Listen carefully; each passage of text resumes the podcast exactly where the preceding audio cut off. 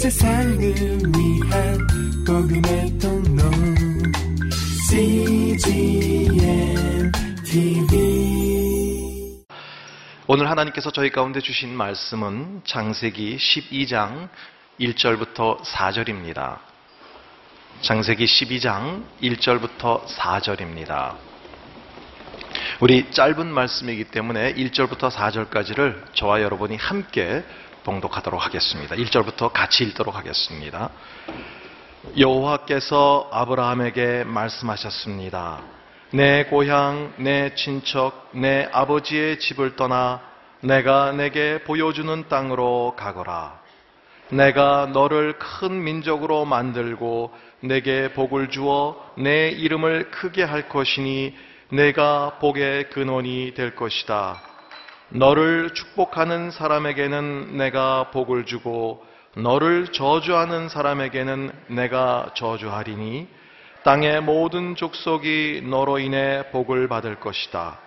그리하여 아브라함은 여호와께서 말씀하신 대로 떠났습니다. 롯도 아브라함과 함께 갔습니다. 아브라함이 하란을 떠날 때 나이는 75세였습니다. 2013년도를 먼저 그의 나라와 그의 의를 구하라 라는 말씀으로 시작했습니다.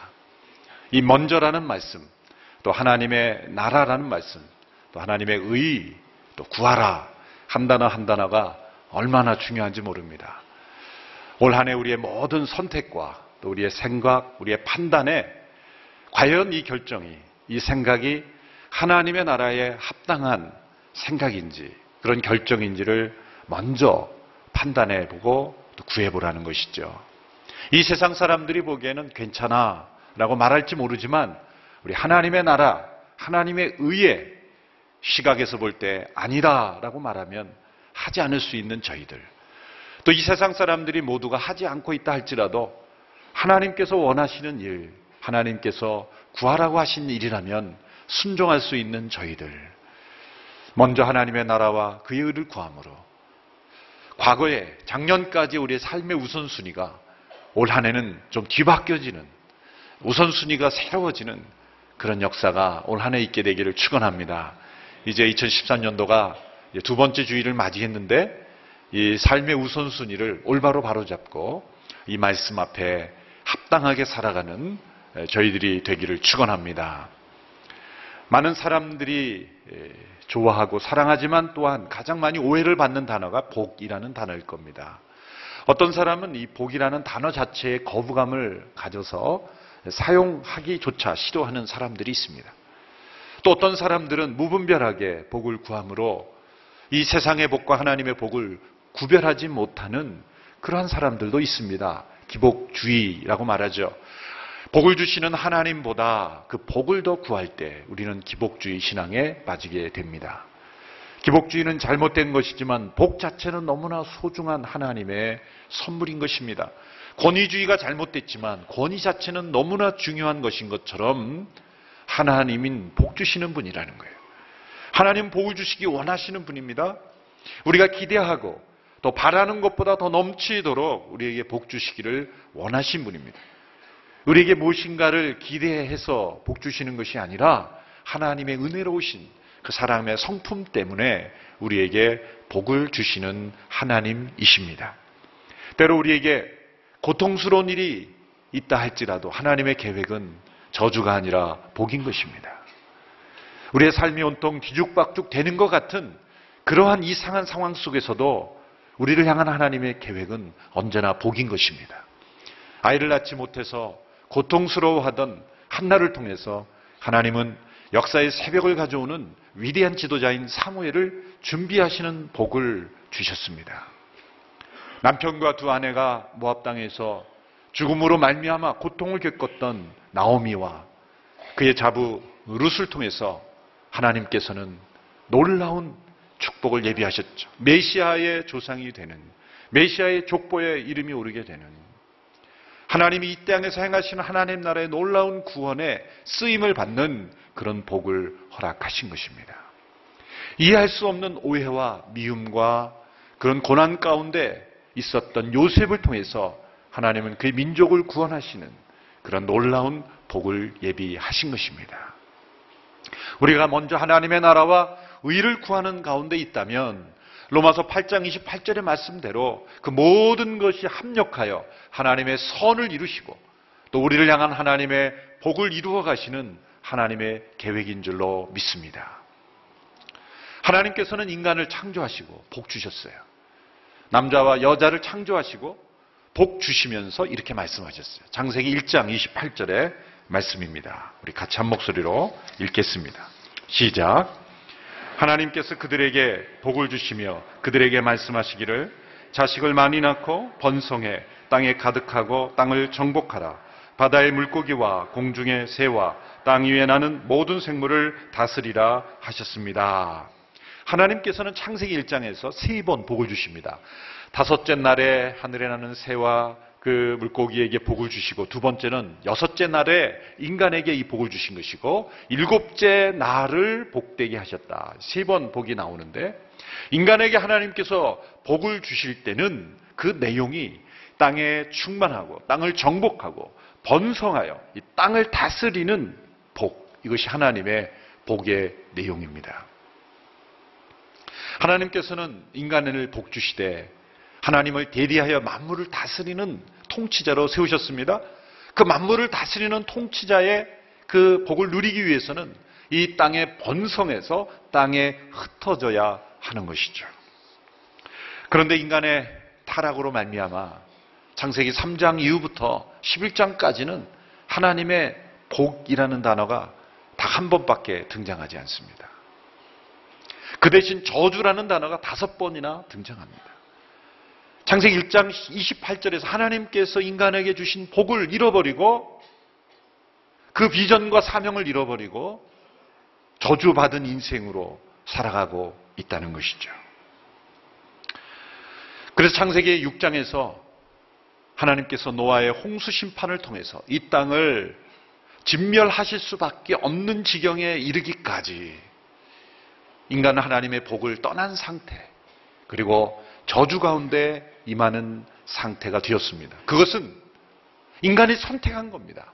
그러지도 않을 수 있었을 텐데, 그렇게 살지 않을 수 있었을 텐데, 인간의 자유의지로 하나님의 복된 삶이 아니라 저주 받을 수밖에 없는 인생을 스스로 선택했기 때문에 일어난 일들입니다.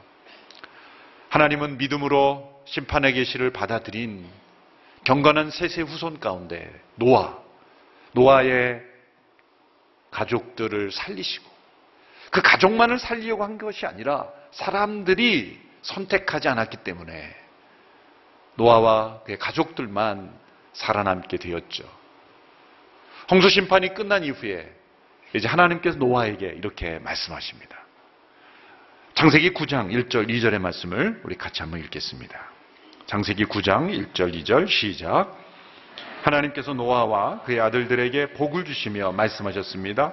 자녀를 많이 낳고 번성해 땅에 가득하라. 땅의 모든 짐승들과 공중의 모든 새들과 땅에 기는 모든 것들과 바다의 모든 물고기들이 너희를 두려워하고 무서워할 것이다. 이것들을 너희 손에 둔다. 이 말씀에서 발견하는 것은 하나님께서 아담에게 주셨던 창세기 1장 28절의 그 복의 내용과 이제 심판을 끝내시고 살아남은 남아 있는 그 노아와 그의 후손들에게 주시는 내용과 동일하다는 거죠. 그러므로 노아는 두 번째 아담인 것입니다. 하나님께서 아담에게 주셨던 이 복의 내용을 다시 이 노아에게 주시는 거예요. 땅에 번성해서 자손을 많이 낳고 번성해서 땅에 충만하고 땅을 다스리라. 내가 그 모든 것들을 너희 손에 주었다. 하나님께서 계획하신 그 목적을 포기하지 않으셨다는 거예요. 자, 이 복이 실행되려면, 이 복을 누리려면 어떻게 됩니까? 번성해야 하고, 땅에 충만해야 되고, 그러기 위해서는 땅이 흩어져야 되는 거죠. 이 하나님의 복을 누리는 자들은 이 땅에 번성해서 온 세상에 흩어져 이 하나님의 사명을 감당하도록 계획하신 겁니다. 그런데 이 살아남은 노아의 후손들을 보면 창세기 11장에 가보면 노아 홍수 이전에 그들의 모습과 별반 다를 것이 없는 모습으로 다시 되돌아가 버렸어요. 하나님의 심판이 임했지만 그 끔찍한 심판이 임했지만 살아남아 있는 사람들의 마음속에 있는 죄는 씻어지지 않았다는 거죠. 온 세상이 다 물로 뒤덮는 그 끔찍한 그 심판이 있었지만 사람들의 죄는 벗어지지 않았다는 거죠. 우리는 노아를 생각할 때 노아가 살아남았으니 얼마나 좋을까 그런 각도에서 생각하지만 그 이어령 전 문화부 장관님께서 노아의 홍수에 대해서 언급하는 것을 보면 참 색다르면서도 깊은 깊이가 있는 묵상이었습니다. 그것은 노아는 이 세상에서 살아남은 은이었지만 참 불행한 은이었다. 왜? 수많은 사람들이 죽어나가는 것을 보고 우리만 살아남았다는 것 그것이 좋을 수도 있지만 그것이 얼마나 고통스러웠겠냐는 거예요. 자, 그런 끔찍한 광경을 심판의 연장을 보고 살아남았더라면 그의 후손들은 뭔가 달라져야 되지 않겠습니까? 그런데 창세기 9장 이후에 11장까지의 그 노아의 후손들의 모습을 보면 홍수 이전의 사람들과 동일한 모습을 다시 보이기 시작했다는 거예요. 그 증거가 창세기 11장에 나오는 바벨탑의 사건이죠. 그 노아의 후손들은 신할 평원에 모여서 이렇게 결의합니다. 우리가 이 땅에 성을 쌓고 높은 탑, 하늘에까지 올라가는 탑을 쌓아서 흩어짐을 면하자. 그렇게 결정하죠. 11장 4절의 말씀을 함께 보십시오. 11장 4절 시작. 그리고 그들이 말했습니다. 자, 우리가 우리를 위해 성을 쌓고 하늘까지 닿는 탑을 쌓자. 우리를 위해 이름을 내고 온 지면에 흩어지지 않게 하자. 그들이 왜 성을 쌓습니까? 두려움 때문이죠. 이것은 가인이 하나님의 임재를 떠나 노 땅에 처음으로 애녹성을 지었던 것과 동일한 원리입니다. 인간이 성을 쌓고 도시를 건설하고 그리고 탑을 쌓던 이유 그것은 두려움이 때문이에요. 하나님의 보호하심의 약속. 이 아담과 노아에게 주셨던 약속은 무엇입니까? 그 복은 무엇입니까? 땅에 충만하고 땅을 정복하고 땅을 다스리는 그 놀라운 약속을 주셨어요. 인간은 머물러 있지 않고 흩어짐으로 자손이 번성하고 땅에 충만하며 온 세상을 바라보면서 흩어져 그 땅을 정복하고 다스리는 자로 살아갈 때 하나님의 복이 누리게 되는 거예요. 그런데 그들은 흩어지기를 원치 않았습니다. 성을 쌓았습니다. 한 곳에 머물렀습니다. 흩어지는 그런 사명을 갖지 않고 어떻게 하기를 원했습니까? 높이 올라가기를 원했어요. 흩어져야 될 인간들이 하늘을 향하여 올라가기를 원해서 그들은 하늘까지 닿는 탑을 쌓아보자 결정했던 거예요. 이것은 엄청난 문제인 것입니다. 왜 성을 쌓고 왜 탑을 쌓는 게 그렇게 문제입니까? 말할 수 있지만 큰 문제입니다. 엄청난 문제입니다. 왜 그럴까요? 하나님의 명령에 불순종하는 거기 때문에. 하나님 인간을 창조하신 목적을 거스르는 것이기 때문에. 하나님 인간을 복주시고 그 복된 상태에서 살아가도록 계획하신 하나님의 계획과 정반대의 삶을 사는 거기 때문에 온 땅에 흩어져 하나님의 복을 누리고 하나님의 통치자로 살아갈 인간이 흩어지지 않고 함께 모여 성을 쌓고 그리고 하늘까지 닿는 탑을 쌓려고 할 때 그것은 하나님의 계획에 정면으로 도전하는 거예요. 복된 삶이 아니라 저주의 삶으로 선택하는 거예요. 노아홍수 이전에 백성들이 했던 동일한 모습을 보여주는 거예요. 여러분 이 세상에 악은 어디서 생깁니까? 사람이 성을 쌓는 것부터 시작합니다. 그리고 하늘까지 닿는 탑을 쌓아보겠다고 할 때 생기는 것입니다. 교회도 마찬가지입니다. 교회가 성을 쌓고 하늘까지 닿아보는 탑을 쌓기 시작할 때 교회는 위기에 오는 거예요. 교회는 온 세상에 흩어져 하나님의 통치자로 이 세상을 정복하고 하나님의 복으로 이 세상을 다스리는 사명 가운데 나가지 않으면 어떤 공동체든지 위기가 닥치게 되는 것입니다. 그리고 더 나아가면 하나님의 심판 가운데 처하게 되는 것이죠. 그들이 흩어지지 않았던 이유는 두려움 때문입니다. 하나님의 이 말씀을 믿지 않았기 때문이에요. 온 세상을 너희의 손에 붙였다. 두려워하지 마라. 그들이 너희를 두려워할 것이다. 너희는 세상의 통치자다. 만물을 다스리는 자다. 그것이 바로 내가 너희들에게 주신 복이다. 나그 복을 차버리는 거죠. 자, 하나님께서 변하지 않은 인간들, 성을 쌓고 탑을 쌓는 인간들에 대하여 하나님은 새로운 심판을 하십니다. 그것은 흩으심의 심판이에요. 노아 홍수 때는 물로 다 진멸시켜 버렸죠. 그런데 물로 다 진멸해봐야 변하지 않는다는 거예요. 이 변하지 않는 인간을 그러면 하나님이 또 쓸어버리시겠습니까? 하나님이 노아 약속하셨죠. 내가 다시는 물로 이 세상을 쓸어버리지 않을 것이다. 보존시키겠다 그랬어요. 그 대신 하나님은 흩어버리십니다. 언어를 혼잡케 함으로 흩으십니다. 하나님은 흩으심에서 그치는 것이 아니라 그 가운데 한 사람을 택하십니다. 창세기 12장에서 하나님이 아브라함이라는 한 사람을 택하십니다. 그 사람은 경건한 셋의 후손의 계열의 사람이었어요. 노아의 후손 중에 또 경건한 셈의 후손 가운데 하나님은 아브라함이라는 갈대아 우리에 살던 한 사람을 택하십니다. 창세기 11장까지는 하나님이 전 인류를 대하십니다. 그래서 창세기 1장부터 11장까지는 원 역사다. 전 인류의 역사를 다루는 역사를 보여줍니다. 12장부터 하나님은 한 사람에게 집중하세요. 전 인류에 대한 관심을 보여주셨던 하나님이 한 사람에게 집중하시고 그 사람을 중심으로 역사를 이루어 가십니다. 아브라함이라는 한 사람을 선택하셔서 하나님이 이제 새로운 일을 하시는 거예요.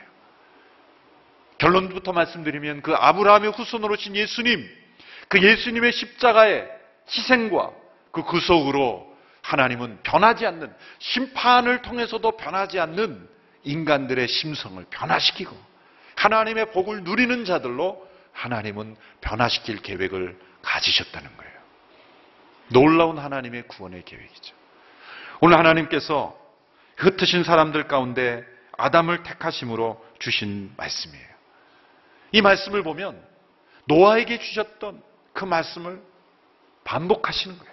아담에게 주셨던 이 창조의 명령, 창세기 1장 28절의 말씀, 노아에게 주셨던 9장 1, 2절의 말씀을 새로운 각도에서 하나님께서 다시 주시는 거예요. 그러므로 아브라함도 노아처럼 하나님께서 새로운 인류의 조상으로 하나님께서 택하신 것처럼 이 명령을 주시는 겁니다. 그러므로 창세기 11장 1절에서 4절의 말씀은 너무나 중요한 하나님의 구원의 역사에 있어서 이 말씀이 없었더라면 우리는 하나님의 구원 계획이 무엇인지 알지 못했을 겁니다. 오늘 본문에 보면은 이 복이라는 단어가 다섯 번이나 등장해요. 쏟아지고 있어요. 복이라는 단어가.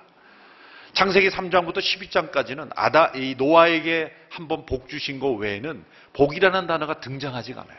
저주라는 단어만 다섯 번 등장합니다. 그런데 이 창세기 12장에 와서 1절부터 4절까지 복이라는 단어가 다섯 번 연이어 등장하는 거예요. 이 다섯이라는 숫자, 저주가 다섯 번 나오고 복이 다섯 번 나오는 것은 아주 중요한 관계가 있는 거예요. 불순종했던 그 역사에 모든 저주를 씻어내리듯이 하나님께서 예수님을 세 번 부인한 베드로에게 세 번 내가 나를 사랑하느냐 질문하신 것처럼 다섯 번의 저주라는 단어를 씻어내리듯이 하나님께서 다섯 번이나 복이라는 단어를 언급하시면서 아브라함을 복 주셨다는 거예요. 새로운 축복의 역사를 시작하시겠다는 거예요. 아담에게 주셨던 그 복을, 노아에게 되풀이했던 그 복을 하나님은 포기하지 않고 이 세상을 복 주시는 일에 아브라함을 선택하셨다는 거죠. 12장부터 이 복이 당시 등장할 때 얼마나 우리에게 기대가 주어집니까?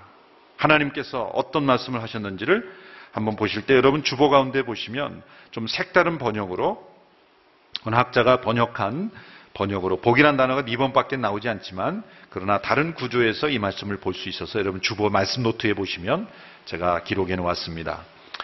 이, 이 말씀으로 우리 다시 한번 한 목소리를 읽어 보실까요? 시작.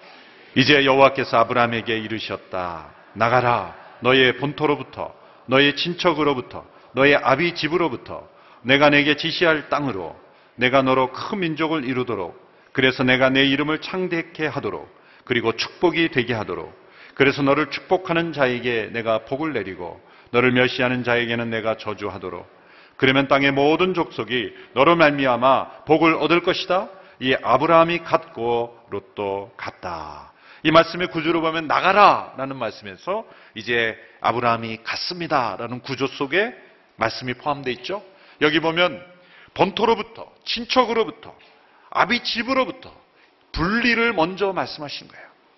무엇 무엇으로부터 이 본토 그 다음에 친척 아비 집은 점점 더 친밀함으로 다가죠. 본토보다 친척이 더 가깝고 친척보다 아비 집이 더 가깝죠.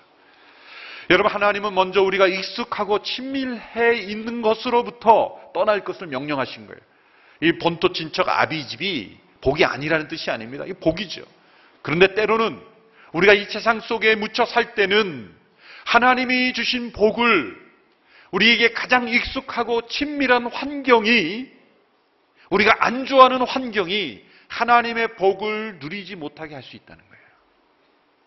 특별히 우상과 이 세상 속에 파묻혀 살 때, 본토 친척 아비집에 일하는 그 환경 자체가 하나님이 우리에게 주신 복을 누리지 못하게 할 수가 있다는 거예요. 또 다른 각도 해석하면 본토 친척 아비비비 주는 그런 복, 그러한 복보다 비교할 수 없을 만큼 놀라운 복을 하나님께서 준비하고 계시다. 그러므로 한번 순종해서 떠나보라. 라고 말씀하시는 거예요. 떠남을 통해서 어쩌면 우리가 이 세상 속에 익숙한, 친밀한, 나에게 안전을 주었던 그 모든 것을 떠남으로 하나님은 우리에게 복된 삶을 시작하게 하시는 거예요. 이 노아의 후손들이 성을 쌓고 탑을 쌓고 그들은 그 성과 탑이 있어야 우리가 복된 삶을 살 수 있다고 생각했지만 하나님의 시각은 탑을 허물어 버리고 성을 넘어서 하나님이 인도하시는 땅으로 가는 것이 복된 삶이라는 거죠. 우리는 그 성과 탑밖에 바라보지 못해요. 하나님이 예비하신 이 흩어짐을 통해서 누릴 수 있는 우리 한 사람 한 사람을 통해 이루시는 복을 우리가 보지 못할 수가 있다는 거예요. 왜 그렇게 떠나라고 하십니까? 그리고 하나님이 원하시는 곳은 지시할 땅, 아직 어딘지 구체적으로 몰라요. 하나님의 복은 처음부터 분명하게 드러나지 않습니다. 내가 이 땅으로 가는 게 정말 복된 삶인가? 확신이 안 될 때도 있어요. 그러나 하나님의 말씀에 순종하다 보면 그 하나님의 복이 점점점 드러나게 된다는 거죠. 목적이 있습니다. 세 가지 목적을 여기서 말씀하죠. 내 민족을 이루, 큰 민족을 이루도록, 내 이름을 창대케 하도록, 축복이 되게 하도록, 그리고 마지막 절정에는 뭐가 있습니까? 땅의 모든 족속이 너로 말미암아 복을 얻게 하기 위하여. 이게 하나님의 목적입니다. 여러분 이 말씀을 보면 하나님의 계획이 두 단계로 나타나죠. 먼저 아브라함을 복되게 하셔서 큰 민족이 되게 하시고 강대한 민족이 되게 하시고 그에게 땅을 주셔서 두 번째 단계로 땅의 모든 족속이 복을 받게 하시는 것. 이 말씀을 보면 하나님의 목적은 어디에 있습니까? 땅의 모든 족속이 있는 거예요. 물론 아브라함도 목적이에요. 그 아브라함에게서 머물지 않고 땅의 모든 족속을 향하여 그 축복의 통로가 되도록 하시는 것. 이 하나님의 계획입니다. 그러므로 이 말씀은 신약에서 예수님께서 말씀하신 지상명령. 너희는 가서 거기도 가라는 단어가 나오죠. 왜? 하나님의 창조의 목적이기 때문에. 한 곳에 머물러 있는 것이 하나님의 계획이 아니기 때문에. 하나님 인도하신 땅으로 가서 모든 족속으로 제자를 삼으라. 이 아브라함에게 주신 명령과 예수님이 주신 지상 명령은 같은 겁니다. 구약판입니다. 예수님의 지상 명령의 구약판이 아브라함에게 주신 명령이고 또 그 명령보다 훨씬 더 앞선 창조의 명령, 창세기 1장 28절의 명령의 반복인 것입니다. 시대가 바뀌고 사람이 바뀌었을 뿐입니다. 하나님은 온 세상을 그리고 온 누리를 복 주시기를 원하시는 거예요. 그런데 그 복의 통로가 될 사람을 선택하셔서 그의 믿음의 순종으로 말미암아 이 복을 이루어가기를 원하셨다는 거예요. 여기서 나타난 하나님의 복의 법칙이 세 가지로 정리될 수 있습니다. 첫 번째는 하나님은 주시지 않은 복을 전하라고 하지 않는다는 거예요. 아브라함에게 먼저 이 하나님의 복, 그가 순종함으로 떠났을 때 떠나야만 하는 상황을 만들으셨죠. 그것은 이제 특별 새벽 기도 가운데 말씀에 더 구체적으로 설명해 드리겠습니다. 아브라함을 위해 떠날 수밖에 없습니다. 하나님이 그의 인생에서 떠나도록 하심으로써 그런데 3절에 위대한 말씀을 주셨죠. 너를 축복하는 자에게는 축복하고 너를 저주하는 자는 내가 저주하리라. 거의 무조건적인 함께 하시는 축복을 주심으로 인해서 아브라함의 인생이 점점 복되게 되는 거예요. 12장 이후의 삶을 보면 그냥 아브라함은 갔을 뿐인데 놀라운 일이 일어납니다. 점점 부강해집니다. 점점 부자가 됩니다. 그래서 북쪽의 동맹국과 싸울 수 있는 그런 이 군사력도 가지게 되고 경제력도 가지게 되고 주변 사람들이 다 아브라함을 주목하게 돼요. 왜? 신기하게 잘 되니까. 이거는 그가 잘나서 훌륭해서 머리가 좋아서 부를 창출하고 그리고 사람들이 인정받는 것이 아니라 하나님이 함께 하심으로 복되게 하심으로 왜 그를 복되게 하셨어요? 하나님은 역사 속에 아브라함을 부각시키는 거예요. 이 노출시키는 거예요. 이 아브라함을 봐라. 내가 복준이 얼마나 복되게 되느냐. 너희들이 노력하는 것에 비교할 수 없을 정도로 아브라함은 이, 이 부각되는 속도가 비교가 안 되는 거예요. 속도가. 우리가 힘써 노력하고 애쓰는 거 비교할 수 없을 만큼 하나님이 그 인생을 복되게 하신 거예요. 주목하게 하는 거예요. 그래서 그 아브라함의 하나님을 보게 하시려고. 여러분 이런 아브라함의 복이 여러분과 여러분의 가정이 임하게 될 줄로 믿습니다. 너를 축복하는 자에게는 내가 축복하리라. 저주하는 자에게는 저주하리라. 창세기 12장부터 왜 이 창세기가 길어졌습니까? 하나님께서 아브라함에게 주신 이 약속이 이루어지는 걸 보여주기 위해서 길어진 거예요. 사실 단 한 구절이면 끝날 얘기를 하나님이 아브라함을 복 주셨다. 그렇게 하면 되는데 그걸 사람들이 못 믿으니까 그 과정을 그 가족과 그 족속의 이야기를 통해서 하나님이 아브라함을 어떻게 복되게 하셨는지를 보여주기 창세기 50장까지 간 거예요, 사실은. 우리의 불신앙 때문에 길어진 거예요, 항상 성경은. 성경이 왜 이렇게 기냐, 이렇게 불평하지만 우리의 불신앙 때문에 길어진 거예요. 우리가 믿음이 있었으면 성경은 뭐 아주 짧고 간단할 수가 있어요. 태초에 하나님이 천지를 창조하신 한 구절만 있어도 사실은 우리가 돼요, 사실은. 근데 믿음이 없으니까 설명이 필요한 거예요. 하나님이 아브라함을 얼마나 복되게 하셨습니까? 하나님은 아브라함을 먼저 복되게 하시고 그가 체험한 복을 온 세상의 통로가 되게 하시라는 거예요. 나는 아무런 복을 받은 게 없어 라고 생각하는 사람은 두 종류 중에 한 사람이에요. 첫 번째 종류는 기억력이 전혀 없거나 아니면 지금 심각한 죄 가운데 있어서 하나님의 복 가운데 떠나 있거나 둘 중에 한 사람입니다. 적어도 이 자리에 있는 분들은 다 아브라함의 후손으로 하나님의 복 가운데 있는 줄로 믿습니다. 하나님의 복의 두 번째 법칙은 하나님은 하나님의 복은 절대로 한 사람에게 이기적으로 머물러 있지 않다는 거예요. 이 복은 이 복을 내가 받았으니 나는 나 혼자만 차지할 거야. 아무리 발버둥 쳐도 절대 그렇지 않습니다. 끝까지 발버둥 치면 하나님이 가져가세요. 가져가서라도 줍니다. 여러분이 그런 그 어, 고백을 하는 걸 제가 상당히 많이 들었어요. 11조를 막 이렇게 하나님께 안 드리려고 그러다가 하나님이 나중엔 다 가져가시더라고요, 보니까. 이 방법, 저 방법으로 보면 다 하나님이 나중에 가져가시더라. 그런 고백을 하는. 복은 절대 내 혼자만 누리도록 돼 있지 않습니다. 그건 복이 아니에요. 때로 저주가 될 수도 있어요. 복은 반드시 흘러갑니다. 하나님의 복은 나 한 사람이 머물지 않고 나 한 사람으로 시작해서 점점 점점 성장해 가는 것입니다. 씨앗과 열매의 원리죠. 하나님의 복의 법칙은 씨앗으로부터 열매로 가는 거예요. 처음부터 열매로 떨어지지 않습니다. 이 자연 법칙이 하나님의 복 주심의 원리가 그대로 있었어요. 씨앗이 있어요. 아브라함은 열방의 복의 씨앗이에요. 어떤 큰 공동체든 거기다 씨앗의 멤버가 있어요. 오늘의 교회가 이렇게 성성하게 된 건 하나님의 축복의 통로가 됐던 한 목사님이라는 복의 씨앗이 있었고 그 씨앗의 멤버들이 있었고 아무리 많은 그런 큰 기업도 그 씨앗이 되는 그 seed money가 있는 거예요. 하나님은 씨앗을 통해 역사하시는 거예요. 그런데 나만 이 생명을 얻겠다. 이 씨앗이 만일 나는 이 씨앗에 있는 생명을 나만 얻을 거야 라고 있으면 어떻게 돼요? 그래서 썩어지지 않으면 어떻게 돼요? 씨앗은 죽는 거예요. 그러나 씨앗이 썩어져. 그 생명을 나누는 자기 헌신을 통해서 이 씨앗은 열매를 맺고 또 다른 열매를 맺는 하나님의 축복이 흘러가는 것입니다. 하나님의 복은 절대 머물러 있지 않고 나만을 복되게 하시는 복은 복이 아닙니다. 반드시 나를 통해 주변 사람들이 복을 받게 해요. 요셉을 통해 보디발의 집이 복을 받고 야곱을 통해 바로가 복을 받고 나를 통해 주변이 복을 받고 우리 한 목사님 한 분을 통해 얼마나 큰 복을 우리가 받았습니까? 온 세상이 얼마나 큰 복을 받았습니까? 저와 여러분을 통해서도 하나님이 온 세상을 복되게 하시려고 이 복의 씨앗으로 우리를 선택하신 줄로 믿습니다. 하나님의 복은 한 사람에게만 이기적으로 머무르지 않습니다. 반드시 성장하고 확장됩니다. 셋째로 하나님의 복의 법칙은 하나님의 이 복을 믿음과 순종으로 따라가는 자에게, 헌신하는 자에게 이 복은 흘러 넘친다는 것입니다.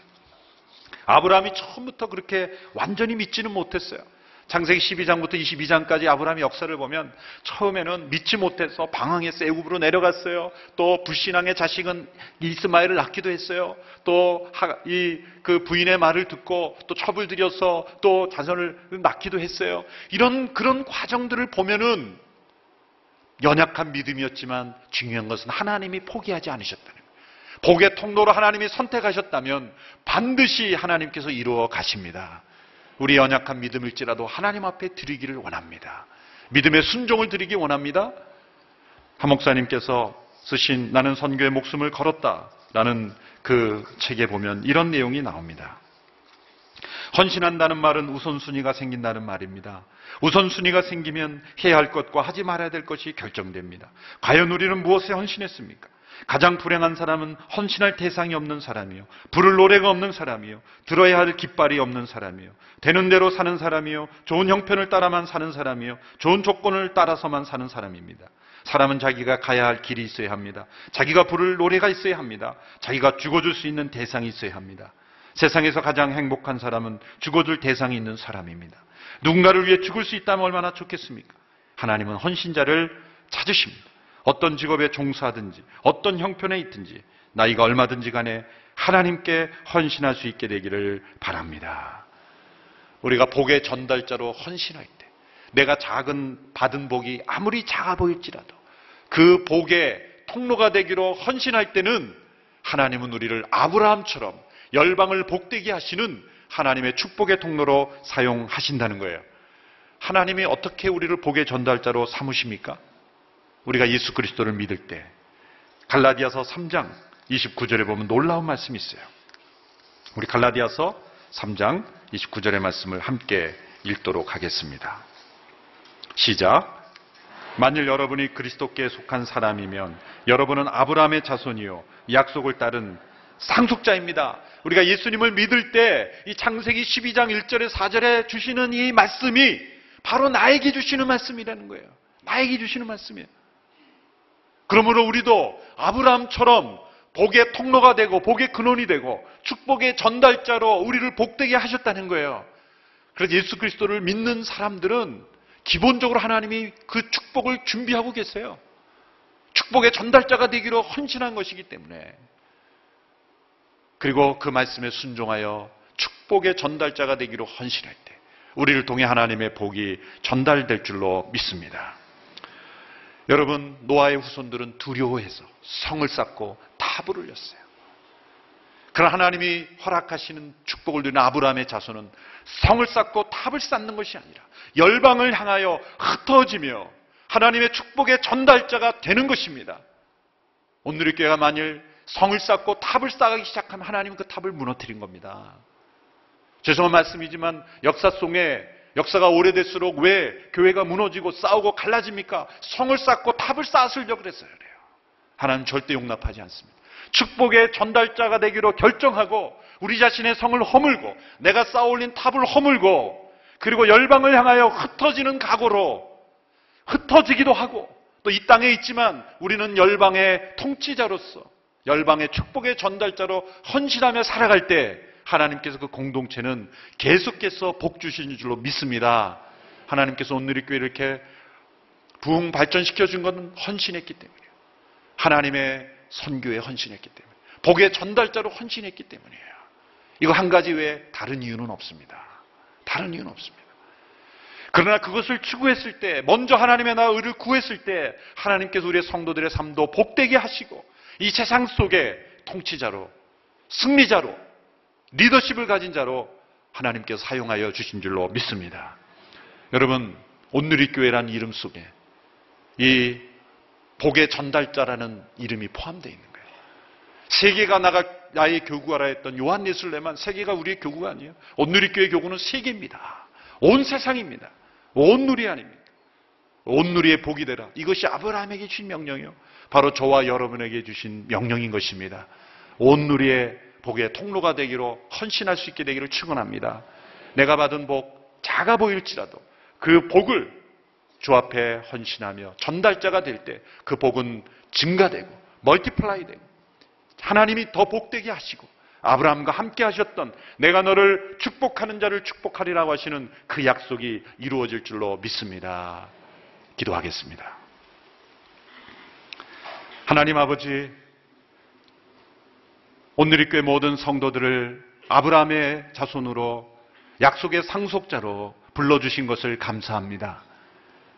우리를 복의 전달자로 선택하여 주셨으니 아브라함의 후손으로 온 열방을 향하여 온누리의 복이 되는 우리 모두가 되게 하여 주시옵소서. 익숙한 곳을 떠나 복음을 전한 그리고 온 세상에 흩어져 열방의 축복의 통로가 되기 원하는 모든 선교사님들을 축복하여 주시옵시고 그들을 강하게 하시고 그들을 복되게 하시고 우리 온누리교회를 통해서 하나님께서 이루시는 놀라운 일들을 하나님께 올려드릴 수 있도록 축복하여 주옵소서. 새해를 시작하며 하나님 우리의 축복의 전달자로 헌신합니다. 우리를 통해 하나님의 복이 온 열방에 온 누리에 풍성이 흘러나는 일에 쓰임 받게 하여 주시옵소서. 예수님의 이름으로 기도합나이다. 아멘. 온 세상을 위한 복음의 통로 CGM TV